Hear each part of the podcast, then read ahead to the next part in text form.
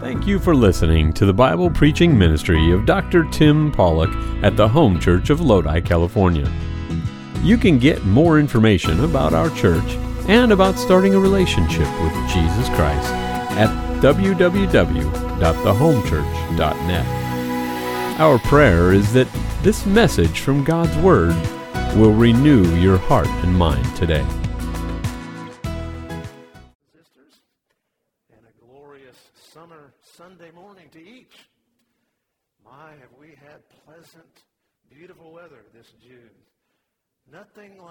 Texas, Bruno. 120 was the heat index there. 120. In,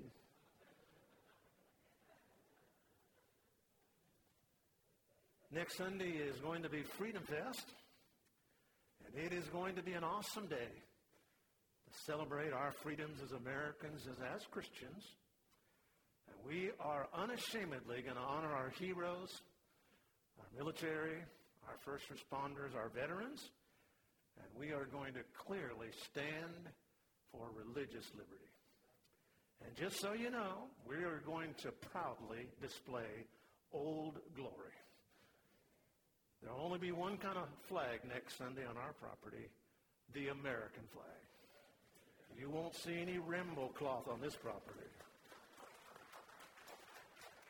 Only a beautiful field of red, white, and blue blowing in the wind. And I probably should issue a public service announcement. Next Sunday is officially a woke-free day. so if you happen to be part of the brain dead, something might trigger you next Sunday. Just saying, just in case you want to know. You say, well, Pastor, we shouldn't get political. My friend, moral, spiritual, and bless God, normal is not political. It is biblical. And that is why we are going to stand clearly for the things of God. And so we're looking forward to next Sunday. You know, some people like to go to church on special events. So this is a good one to say, come. And uh, it will actually be a wonderful day, just of great patriotism.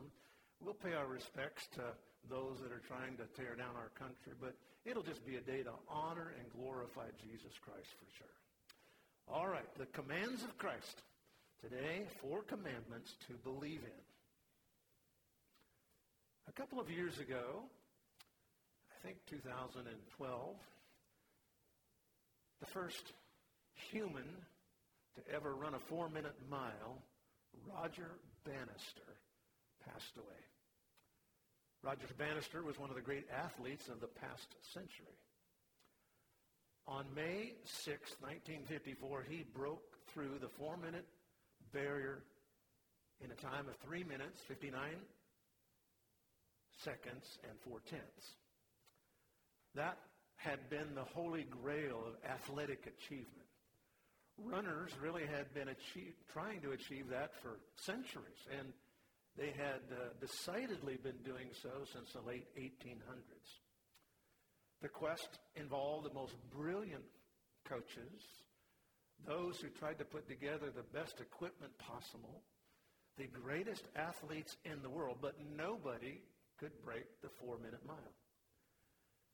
Experts had really come to the conclusion it really may not ever be broken. It just maybe is beyond human capability. However, they said if it was broken, here would be the ingredients. It would be 68 degrees on that day. This is what they estimated. No wind, a hard, dry clay track, and a boisterous crowd urging the runner on. That's what they imagined. Strangely enough, Bannister broke it on a cold day, a wet track, in a very small meet in Oxford, England, before a crowd of just a few thousand people. But here's the crazy thing, and this really is the illustration. Nobody had broken this since ever. Nobody had ever run a four-minute mile. Once he broke it, just 46 days later, John Landy, an Australian runner, not only broke it, he shattered it. And then quickly, one after another, broke the record until today, thousands upon thousands of runners have broken the four-minute mile. Something that really just a few years ago was considered out of reach, maybe not even possible. How that happened and the phenomena was so strange that two Wharton School professors, Yoram Wind and Colin Crook, analyzed, devoted an entire chapter to it in their book on uh, the power of what we think, the power of possible thinking. Here's a quote from their book. Was there a sudden growth spurt in human evolution? Was there a genetic engineering experiment that created a new race of super runners? No. The only thing that changed was a mental model. When that limit was broken, the others saw that it could happen, something that they had thought previously impossible. I believe it's a valuable lesson on the power of the human spirit. It's a fact. What you choose to believe in has a powerful effect on every aspect of your life. Your beliefs can hold you back, and your beliefs can also push you forward. The good news is that today it is possible to choose beliefs that empower you and embolden you and enable you. And the fact that you're here listening or listening, uh, and we greet you and love you, thank that you are. But the fact that we are here and we're hearing this, it says that we're one step closer to ensuring that our life is sanctified and not sabotaged by our own thinking. To change our life for the better, we change our beliefs for the better. Now, to find the right beliefs, you need look no further than the amazing Word of God. Now, we know that God wants us to believe everything in the Bible. We would agree with that, of course. And yet, there are four things. There's actually about six in the New Testament, but it comes around to maybe basically four. There are four things, four beliefs that God said if you'll believe in, it will change your entire future, your happiness, your success. And I might also add, here's the amazing thing. Just as we saw with Roger Bannister, what we believe changes not only the records, but it frees others to do something. And maybe what you believe today will be for somebody else as well. And that's what we're asking God to make us. Not only change our own life, but that we would become an agent of positive change. Thoughts are powerful things. There was a man who prided himself on being exceedingly punctual. He followed a very precise routine every morning. The alarm went off at 6.30. He rose briskly. He groomed, he ate, picked up his briefcase, drove to the ferry parking, strode over to the boat across the river to the downtown area, got off, walked very smartly to the building, rode to the 17th floor, entered his cubicle, opened his briefcase, and sat down at his chair precisely at 8, not 8.01, not 7.59, always 8 a.m. He followed this routine without variation for eight years until one morning the alarm did not go off. When he did awake, he was panic stricken. He threw on his clothes, gulped down his stale toast, grabbed his briefcase, rode over to the ferry parking lot, jumped out of his car, looked for the ferry, and there it was, a few feet from the dock. He said to himself, I think I can make it. I think I can make it. And so he ran down that dock towards that ferry at full speed, reaching the air, and he made an enormous leap and miraculously landed with a loud thud on the deck of the ferry. The captain saw that, rushed down to make sure he was all right, and he said, Man, that was a tremendous leap. But if you had just waited another two minutes, we would have reached the dock and you could have walked on. Yes, beliefs are powerful things. This morning, I trust that you'll be on the right boat in your life. Let's all bow for a word of prayer. Father, thank you for the power of what we believe in. Thank you for this great truth. Lord, I've uh, prayed and labored over this uh, this week, especially. And I pray that, Lord, you'll just fill me, Holy Spirit, as well as each of the hearers. In Jesus' name, amen. As we begin, have you ever considered how that there's a difference between knowing something and believing something? It is possible to know something factually, but that's totally different from believing it internally. True believing puts knowledge into action. In the New Testament, the word believe occurs over 275 times. It is the Greek word pisteuo. A working definition of that would be to consider something to be true and therefore trusting of it. Now, in ancient Greece, the word pisteuo had a secular meaning as well. It meant to rely upon something. For example, if you were to say something like you're putting a lot of faith in someone, it's not a biblical thing, it's just a lot of reliance on them, a lot of, as the word would, pisteuo. Or if you see a person standing on a wobbly ladder and they're up there and you're thinking, my goodness, you would say you're putting a lot of faith in that ladder. That was the way the word was used. Yes, real believing is more than just knowing something or a, a mental assent, but it is actually doing something about it. It is a dependence. It's a commitment, really, of our actions, including our body, soul, and spirit. Here's what Jesus said about it in John chapter 11. You remember the context there.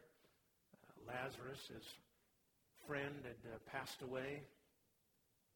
He's talking about the, the second resurrection and eternal life. He said, Whosoever liveth and believeth, and he's talking about the gospel, or in me, shall never die.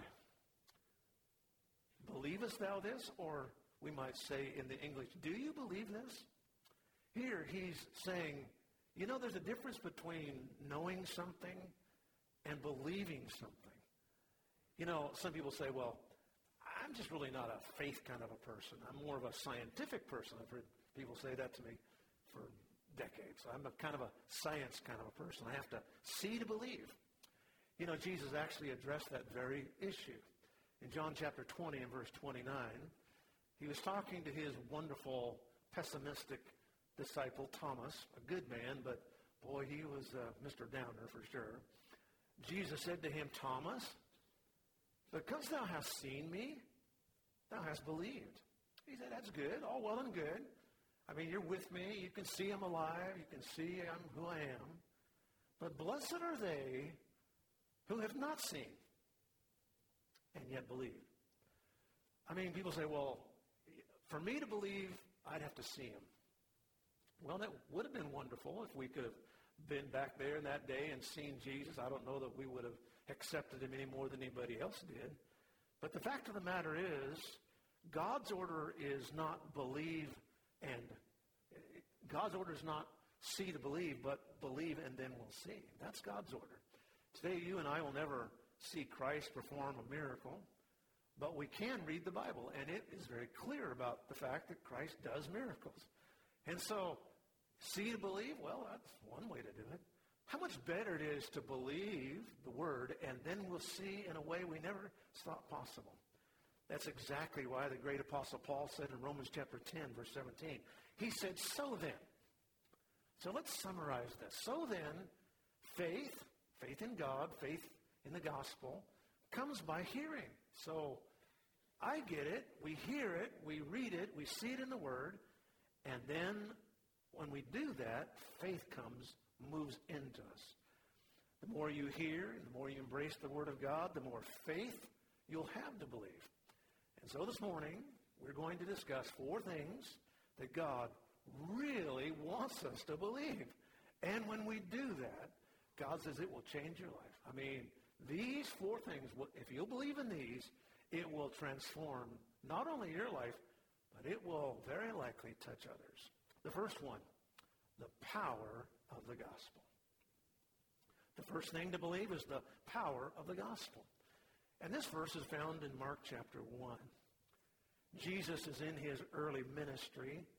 He's preaching in northern Israel, Galilee, particularly. It was not an easy time. Really, most of the ministry of Christ wasn't an easy time, especially the latter part of his earthly ministry. There's a huge amount of political and economical and social upheaval. There was a bold, Bible-believing man by the name of John the Baptizer. He had been put in prison. He was a little outspoken kind of a guy. And so the government did not like him. They put him in prison for preaching the truth. Very critical juncture in the life of Christ. Mark chapter 1, verse 15. And saying, so Jesus says now, that's the setup. This moment then is a fulfilling time. And saying, the time is fulfilled. The kingdom of God. All those Old Testament prophets that said there's a kingdom coming, there's a kingdom coming, there's a kingdom coming. Jesus said, it's here. It's at hand. It's now. Repent ye, and then notice the words, believe, pisteuo, rely upon this, believe it to be a true thing, believe the gospel. Now we hear the word gospel. If you love music, you've heard about gospel music. If you uh, are around at all, we've heard the word gospel. The word gospel is the Greek word euangelion. Euangelion. It comes from two, it's a combination of two words, EU, which means good, and agelo, which means to proclaim something. In the English language, uh, it is God spell or good message, or as it's often abbreviated, good news. And so the gospel, it means good news. Now, why is the gospel good news? And why did Jesus say, pisteuo, the euangelion? Why did he say, believe the gospel, believe the good news? Because finally, there's a guaranteed way that anybody can go to heaven if you'll believe the gospel. The gospel's the answer. This morning, people are all worried about the world. And of course, we look at it and how could we not be? But the answer is still the same. It's the gospel. That's the answer to this old world. Now, the euangelion, or the gospel, was used in a secular way as well.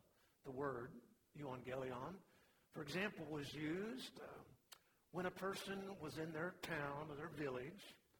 And let's say they uh, were a shepherd, and they had sold some of their sheep, and someone came and told them about the they got good amount of money on the sales of their sheep, and they would come back. And so when they came back, they would say, what is the euangelion? What's the good news that you have to tell me? Well, the euangelion is that you've got a good price. That's the good news. Or it was also used in another way, secularly, and that was when there had been a victory by the, uh, their own armies. They would come back, and the messenger would come and he would lift up his hand and he would say, Euangelion. Good news for our country. We have won the victory. Now let's spiritualize this. What is what, why did Christ say you need to believe the gospel? You need to really rely on it. You need to really get this as part of you because it's the good news. Now, what is it that makes the gospel good news? Well, the thing that makes good news good news is the possibility of bad news. That's exactly what this is meaning. Let's go to the first, excuse me, the 15th chapter of 1 Corinthians. Here the great apostle recounted how Christ came. Look at verse number one. Moreover, brethren, I declare unto you the gospel. By the way, that's the way we give the gospel. We declare it. We don't examine it. We don't say, well, you know, everybody's got their own beliefs. No, that's not the way the gospel works. The gospel is a declaration from God. It's truth. Accept it. Don't accept it. Pay the consequences. It's not something you consider. It's a declaration. It's the good news declaration. Verse 2 By which also you are saved. God, the gospel is the thing that has the power to pull us out of death, like we are out there drowning and someone rescues us. Only the gospel can pull us out of that water. Verse 3. Well, what how did that happen and how is that accomplished? Verse 3. How that Christ died for our sins. According to everything that was prophesied, according to all Scripture, by the word, the word Scripture there is the Greek word graphe. It means the written word. And so, Christ died according to all the things that have been written. I mean, it goes all the way back to the book of Genesis when God told uh, Eve that her seed would end up bruising his heel, and that was the fact that Christ would come. And that, verse 4, he was buried, and that he rose again on the third day according to Scriptures. There's the gospel. If someone said, What's the gospel then? Well, the gospel is that Jesus died on the cross, he rose again, he paid for our sins. God the Son, Jesus Christ, took our sins, nailed them on the cross. He was in the tomb for three days. Now, that's according to prophecy, but why three days? Well, 72 hours passed to show that he was not just sleeping or maybe going to come back. No, he was dead, dead, dead. And that was necessary. Sin had to be paid for by a, the death and the blood of one. And then he himself chose to rise up. He himself decided he was going to rise up from the dead. He then took that sacrificial blood as the ultimate high priest. He ascended to the heavenlies. He went to the real Ark of the Covenant, the one that had a picture in the Old Testament. He took his own blood for our sins. He placed it on the altar of God. God the Father accepted that. And then Jesus came back and he walked on this earth as a proof that he was accepted by the Father. All of that is the good news. Now, what is the bad news? The bad news is verse 3. Look at it. Christ died. Why did Christ die? I mean, he never sinned, never did anything wrong. Well, here's what it says. He died for our sins. He died for our sins. Now, it's an interesting thing about this world. People try to explain away sin. People don't like the word sin. The terminology they say is behind the times or, or archaic. Or they might say it's so boomer of you, you know, it's sin. Now, I know we boomers can sometimes be a stubborn bunch. You've probably heard about a person that said, how many boomers does it take to change a light bulb? None. Because they all resist change, even if it means making the world a brighter place. And it's true, there are saying some things that um, seem like we act like that. But the fact is, folks, there are things that don't change. And one of them is sin. The word sin supposedly is a threatening thing or triggering or it's bigoted or it's judging or it's marginalizing people or it's repressive. Why? Because if a person is born that way, it can't be sin. Or if it's just their choice and it's an alternative lifestyle. Folks, people have this concept today. There's no such thing as an ultimate morality. The humanists will tell us that sin is the invention of religion to keep everybody in line. In fact, here's a quote from a person. Surprisingly, this is a pastor, a liberal pastor, but here's what he said. After preaching for 50 years, I cannot help but feeling the church harps far too much on sin.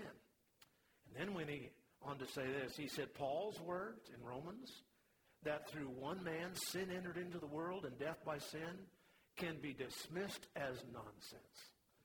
Now, let me say, folks, without hum or haw, that man who says that needs to get out of the pulpit. He needs to get an honest living.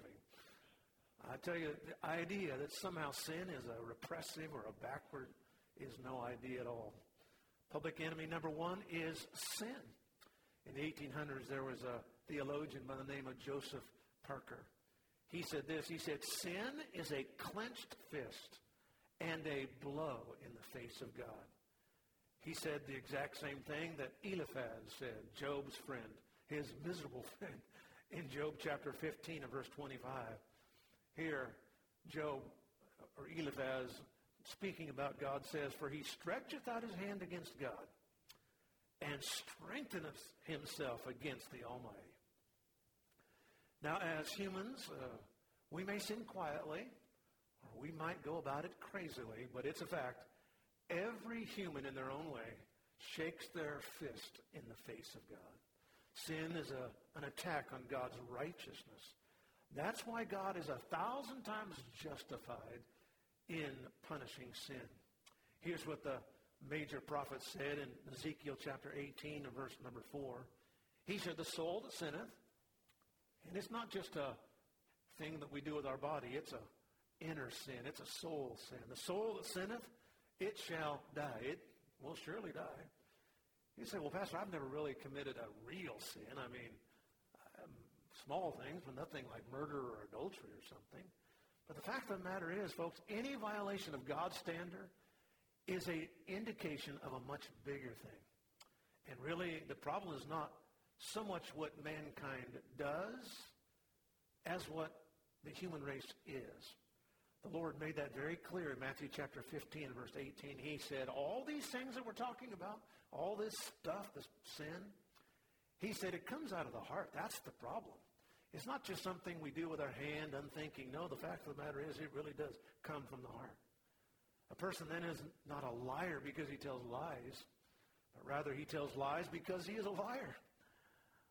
Until you, until I admit there's a deemed out, deep down core heart issue, the gospel will never be good news. As long as we're thinking, well, I'm really not that bad, then the gospel's not going to be good news. But when we get to the place where we realize, oh my goodness, I realize I am a sinner. I have broken God's law. I am a sinner by choice, a sinner by birth. My heart is sinful. My actions are sinful. When I get to that point, then I'm going to say, hallelujah, for the good news of the gospel that Jesus paid for my sins. That sounds kind of hardcore, I'm sure. The delightfully unorthodox American evangelist, late evangelist Vance Havner said, the gospel makes some people sad, some mad, and some glad. But it's better that people should go out of church mad than merely go out, neither sad or mad nor glad. Believing in the true gospel requires that we have admit that we've done wrong. It requires that we admit that we've sinned against God. That's not easy to do in this world that's so guilty of self-esteem cult. If we're the kind that says, well, I get to believe what I want to about the gospel and reject what I don't want, then it's not the gospel we believe, but it's our own self. There is no other way to be saved apart from the gospel. That's exactly why the Apostle Paul stood so strong on the gospel. He said, of all the truths that are out there, here's the one truth that I'm unashamed of. The one that I always go to. This is, this is what I always go back to. Look at Romans chapter 1, verse 16. I am not ashamed of the gospel of Christ. For it is the power of God unto the saving the saving of people, the saving of families, the saving of marriages, the saving of a nation. That's what a nation needs, the gospel. Saved. Saved from the penalty of sin. Saved from the pollution of sin. Saved from the power of sin. That's why the gospel, the euangelion, is such good news. Because notice what it says. It says, it is the power of God unto salvation. It is to every person. And that's why I love the gospel. You can look anywhere on the face of God's green earth. You can talk to anybody and you can tell them they can have eternal life. No matter what you've done, if you accept Jesus Christ, he will save you. That's why he says in Romans chapter 10 verse 13, whosoever, it doesn't make any difference, whosoever will just stop and call upon the name of the Lord will be saved. That's why it's such good news. You said, a murderer? Yes. A blasphemer? Yes. A thief? Yes. Moral sin? Yes. Look again. It says it is, look again at that verse. It is the power of God. It is the power of God. The, the first thing to believe is the power of the gospel. Recently, I, I've been, for years, of course, prayed for all my grandchildren to be saved, all my children to know they're saved. Sometimes I think that when you're in church a lot, you grow up, you just kind of have the concept that somehow it's going to just happen by osmosis. But my friend, we need to pray for everybody that they know the gospel, that they are truly saved in their heart of hearts. Believe the gospel. Believe on Jesus Christ. About a month ago, an author, well-known New York pastor, Tim Keller, went to be with glory. Let me give you a quote that he said about the power of Christ, the gospel. He said, here's the gospel. You're more sinful than you ever dared believe. But thank God you're more loved than you ever dared to hope. Yes, that is the gospel. Four commandments to believe this morning. First of all, we must believe the power of the gospel. It changes lives. Number two, the preeminence of prayer. Believe the gospel. That's the answer to our country. That's the answer to the political situation for people to get born again. Genuinely converted. Number two, we need to believe in the preeminence of prayer. The setting is Mark chapter 11. Energetic Peter is there. He remembered what had just happened the day before in the ministry. He comes back and they see this fig tree that Jesus had had this illustration about, and he said, wow. He said, man, that fig tree that you just cursed, that you prayed against, is all shriveled up. Jesus, almost matter of factly, said, oh, yeah, that is an example of believing prayer. Moreover, he said, this is not just a one-off thing. That kind of thing that is something that can happen every day. Look at Mark chapter 11, verse 24. Therefore, I say unto you, Peter, I mean, come on, get this. Peter, what things soever you desire when you pray, believe. There's that word again, pisteuo. Rely on it, on the Word of God. Trust the Word of God, that you receive them and you shall have them. Now, maybe a little a caution here. This is not to make us just run off and join the name it and claim it group. That's not what that verse is proving there. It's being when we have God-given faith based on a promise from the Word of God, then we can pray and know that God is going to work in that area. Christ challenged his young colleagues. He said, look, as we're going forward in your family, in your ministry, wherever, pray about absolutely everything. If it's small, pray about it. If it's, quote, big, which is not to God, God, everything's small to God, pray about everything. When you pray about everything, you get God's everything. If there's any commandment that you and I need to believe today, it's this one. We need to believe in the power of prayer. That any man, any woman, any son or daughter who can pray can do anything. If you can pray, then you can do anything. That's the secret weapon. You know, when you're in a meeting with your boss, and everything's going kind of haywire, everybody's saying this and saying that. Here's the thing that you, got to always remember. You got a secret weapon. You got prayer. You've got God on your side. And so pray when you're in that situation. Wherever you are, you always have a secret weapon. You've got God because prayer can do anything. Prayer can do anything that God can do. And when we pray, we get a hold of that God. The desperate need in these last days is to live a life of prayer, believing prayer. You and I don't have a genuine need in our lives that could not be met by fervent prayer. God wants to give us what we need as humans, but we're often so self-reliant. We're so proud of our abilities. We're just kidding ourselves. We often imagine we don't really need to pray. A wife was looking through her closet for something to wear. She called her husband over and said, hey, honey, look. I found something that still fits after 25 years. And she puts it on proudly. Her husband looks at her and says, honey, it's a scarf. yeah, we kid ourselves a lot, don't we? Fact of the matter is, we in our neighborhoods, in our homes, in our lives, our work, we are thinking about what can we do? What can we do? The fact of the matter is, we need to just pray because without God, we can do nothing. The fact of the matter is, few Christians really ask God for everything they should. One pastor said there are no problems too big to solve, just people too small to solve them. It is not until we really believe, stand on the Word of God, that our God moves into action. Are we really getting God's power, or are we just just purposing, oh, well, we'll just go along as normal? A little boy was trying one day in his playtime to move a huge stone in the yard. He was trying with all of his might. He was pushing it, and he getting behind and pull on it. The entire time the father was watching him from the house. He came outside and he said, Son, are you using all of your strength? The little boy said, Yes, Dad, I'm using everything I got. It's not moving. Then the dad said, You're not really using all the power you have because you haven't asked me to help you. And you know, we're often weighed down with our problems and our burdens, and we get all upset, and we're pushing and our pulling. Hey, if we ask for help. But the reason we don't is because we don't believe. We don't pisteuo. We don't really rely on the fact that prayer changes things.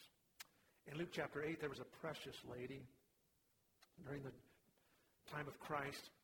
She had a very debilitating medical problem, embarrassing medical problem. And try as she could, nothing happened. Nothing was working. Luke chapter 8, verse 50. But when Jesus heard it, he answered, he said, Fear not, believe. There's that word again. Pisteuo. Only believe. And she's going to be made whole. And I'm convinced that it's going to amaze us when we get to glory. All the things that we could have had if we would only believe. We're going to get to heaven, and God's going to open up the storehouse of our mansion, and we're going to look in there, and we're going to see moldy and all stuff all messed up. We're going to say, what's that? And he's going to say, well, those are all the things that you could have had had you only asked. Now, I'm not sure there's going to be anything moldy in heaven, but the fact of the matter is I believe there are things in heaven that we could have had on earth had we just prayed. Those were your blessings. These are things God wanted to give us, but because we didn't believe. Did you know that prayerlessness is just, it's actually more than just not getting what we could have? It's actually a sin. The Bible recorded brother Samuel in 1 Samuel chapter 12, verse 23. We've been going through Samuel, 1 Samuel, and then 2 Samuel now on Sunday nights. Samuel is an amazing man of God. He was a prophet, but he was also a priest.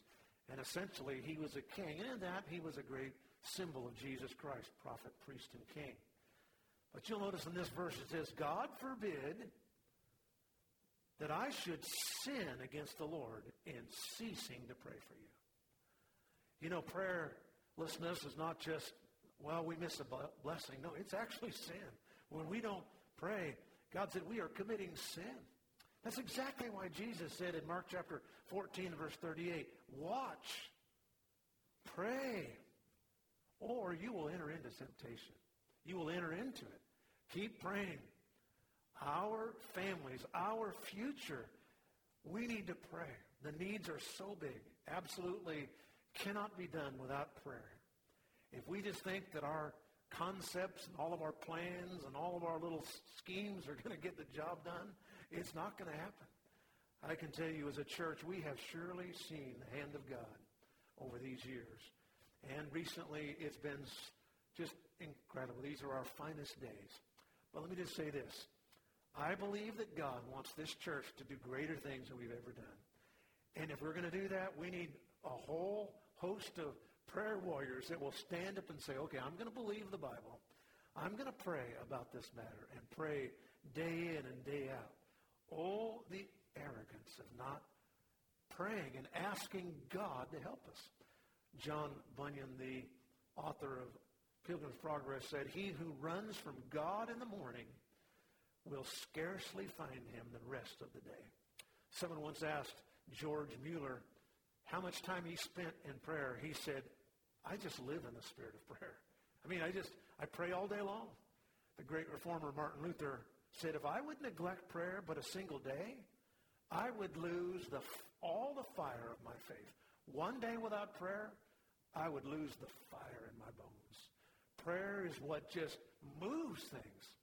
God said, look, these are four things you need to really get a hold of. These are like high priorities in our life. Number one, you need to believe the gospel. Number two, you need to believe the power of prayer. And then number three, you need to believe in the presence of God, the unshakable faith in God and about God. Here's what John 14, verse 1 says. Let not your heart be troubled. Believe in God. Pisteuo in God. Believe in Christ. Keep on believing in God. Keep on preaching Christ. I want you to listen now to some common, flawed, but common thoughts that many Americans, and I'm sure people around the world, say.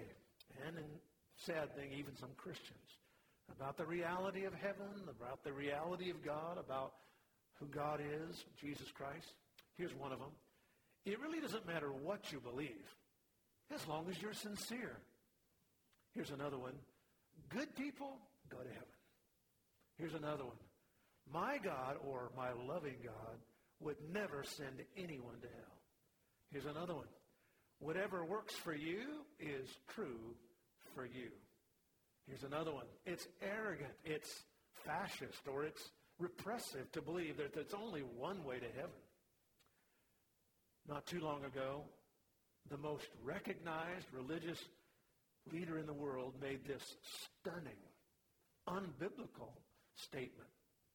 Quote, many people think differently, are seeking God, or are meeting God in different ways. But we are all children of God. Tragically, that's exactly the opposite of what our Savior said. Here's what Jesus said about religious people who claim that, hey, it's all good. Makes no difference. As long as we're religious, it's all good. Jesus said, uh, not so. I'm sorry. That's not the way it works. You've got to go through the God of the Bible. John chapter 8 and verse 42. Jesus said unto them, to these religious people who were claiming, hey, it's all good. I mean, whatever you believe, it's good. Jesus said, if God were your father, then you would love me. Obviously, you don't love me. For I proceeded forth and came from God. I didn't come of myself. He sent me. I'm from God the Father. And if you don't accept me and my payment and the gospel, then my friend, it's not good. In fact, and I'll tell you what, you want to talk about somebody who laid it on the line. Here is Jesus' words. Look at verse 44. You are of your father, the devil. Ooh, man, you talk about straightforward. I mean, that, I don't know that I've ever told anybody that, but Jesus did. Jesus drew a line in the sand and he said, look, he said, there's God and then there's everything else. It's not any way you choose is good in the fourth gospel, John chapter 6, Peter and gang were asked by the Lord an actual, a very penetrating question. In verse 67 of the Gospel of John, of chapter 6, Jesus said unto the twelve, Will you also go away? Will you also go away? Now let me paraphrase that, just so we don't have to go through all the setting. He said, If Jesus isn't the hope of heaven, if God isn't where you find true peace and fulfillment, then where? I mean, if Jesus isn't the, the source to eternal life, then where do you find? I mean, if it's not Jesus, then what?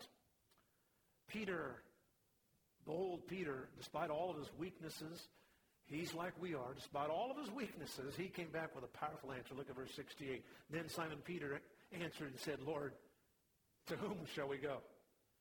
I mean, I've seen it all. I've heard it all. Where else would we go? You have the words of eternal life. There's nothing else in this world. If Jesus isn't the answer, then everything else in this world is a question. Listen to that. To whom shall we go? Atheism. Is that where we're going to go? So we're going to turn from Jesus Christ to atheism? Okay, these are the people that believe this. They believe that there was a, a rock that created itself. It just, after a thousand years or 10,000 years, 100,000 years, it just, a, a rock. And then that rock exploded after however many millions of years and became a human. Wow, that is brilliant. Folks, that's just the most stupid thing I've heard in my life. How could someone think that that's real? I mean, that is so stupid. Atheism doesn't have the answer. You say, well, you're not very educated. Uh, well, there's a difference between education and intelligence. I mean, I may not be biologically educated. I've been to college, but intelligence is a whole other thing. You'd say, well, uh, that's not what the uh, college teaches. Well, you know that the smartest people of history believed in creation. Socrates, they believed in God. Galileo, Newton, Pasteur. You know, even Einstein believed in God. Where else would we go? That's what the that's what the question. Peter was like, well, what else would I do if Jesus isn't the answer? Then what would I do? I tell you what we'll do. We'll go to the government. That's where we'll find our joy. That's where we'll find our peace. That's where we'll find our answer. The government. And if you've ever done much time trying to deal with the government, you know it can get a little frustrating at times. I definitely sympathize with the man I read about. A busload of politicians were driving on a country road when all of a sudden the bus ran off the road, crashed into a tree in an old farmer's field. The farmer, after seeing what had happened, went over to investigate and proceeded to dig a hole and bury all those politicians. A few days later, the local sheriff came out and saw the crashed bus and said to the farmer, he said, hey, where are all the people? Where'd they go? The farmer said, I buried them. Sheriff said, well, the coroner wasn't here. Are you sure they were all dead? He said, well, some of them said they weren't, but you know how them politicians, they lie all the time.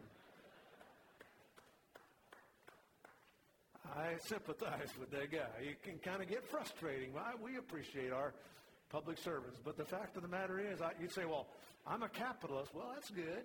It's a whole lot better than socialism. But I will tell you, you could be a capitalist all your life and die and go to hell. That's not going to somehow make it okay. That will never satisfy the deepest longing of your heart. You'd say, well, religion's the answer. Really? That's the answer? Folks, you know, religion is, it's the best thing that mankind can do. I mean, not true religion like the Bible talks about, but a false religion, you take Islam. You take Muhammad out of Islam and it just keeps on going. It doesn't even miss a beat.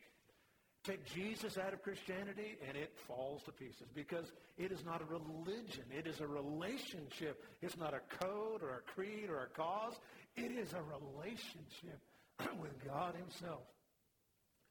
You'd say, well, I know the answer. We'll spend our life in sports. You know, I've met a lot of families over the years that don't even darken the church doors. They're just going to spend all their life in sports and doing that. You know, I'm sure there's some good from it, but friends, it doesn't satisfy the longing of the heart. It doesn't even come close to what happens when you give life your life to Jesus Christ. Only Jesus gives meaning to life. You'd say, well, how do you know that this is true? How do you know that God is true? I, here's how I know God is true.